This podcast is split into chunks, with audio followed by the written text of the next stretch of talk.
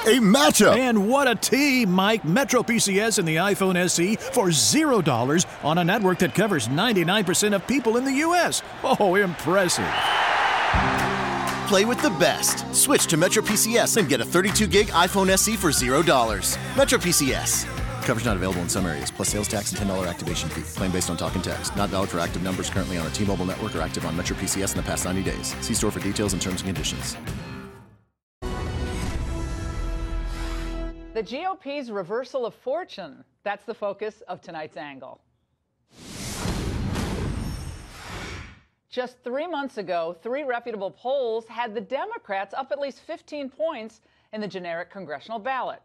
Well, not anymore. Reuters' latest generic ballot poll should hearten Republicans. At the beginning of March, Democrats enjoyed more than a 10 point advantage. Nearly 45% saying they'd vote for a Dem, only 33% would pull the lever for Republican. But now the GOP has taken the lead.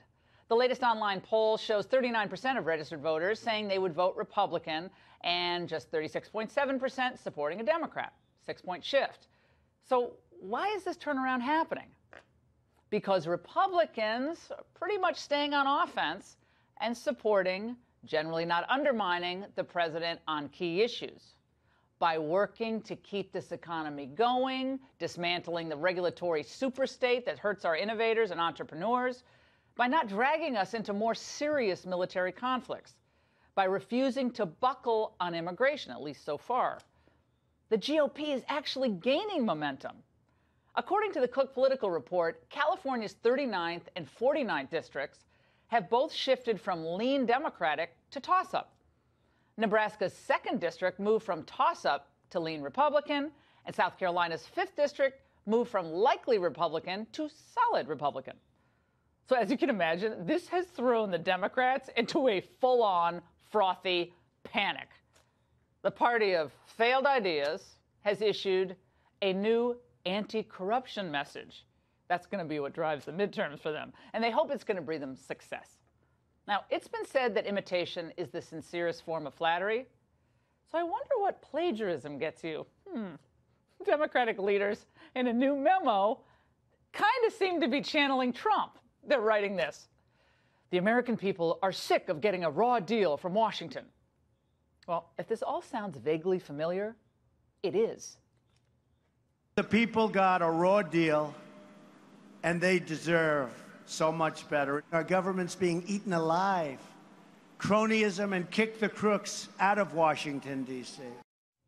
Now, if you can't beat them, repeat them, I guess.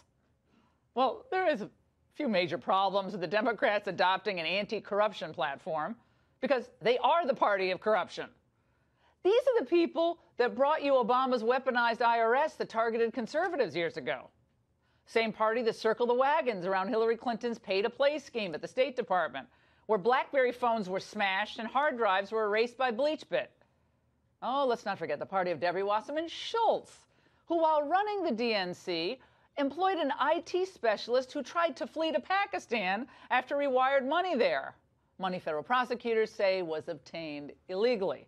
Remember, a federal grand jury indicted him and his wife on four counts last summer bank fraud, and conspiracy charges. And this is the party, by the way, that's going to root out corruption. The Clintons and their political spawn are so unscrupulous that supporters of Bernie Sanders filed a class action lawsuit against the DNC for rigging the primaries in Hillary's favor. Don't you get that an air of desperation has begun to settle over the Democrats? because they thought they were guaranteed to strike electoral gold in November.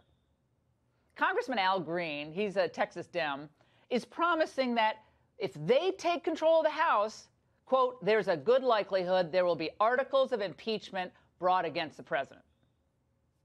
That's it? That, that's your plan? How, how's that going to grow voters' 401ks or keep our manufacturing boom going?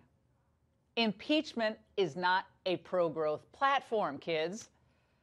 And if that doesn't get out the vote, well, some liberal foot soldiers hope that attempts at comedy will.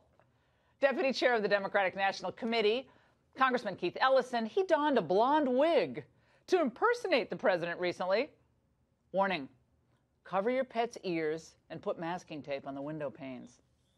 Robert Mueller. I hate that Robert Mueller. I'm firing Robert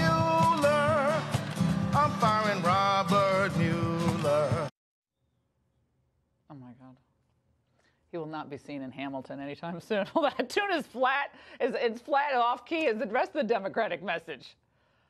My friends, this should be fairly easy for the Republicans. There's a great sense of optimism in the country. It's a great time to be an American. I think there's no better time than maybe in the 80s during Reagan. So it's time to double down on the accomplishments. Support the president's populist pro growth agenda. The GOP at the same time must also avoid any self inflicted wounds before the midterms. Promoting or passing an amnesty plan or going weak on China, that could actually dishearten the base.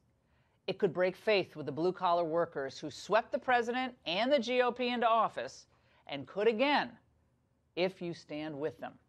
And that's the angle.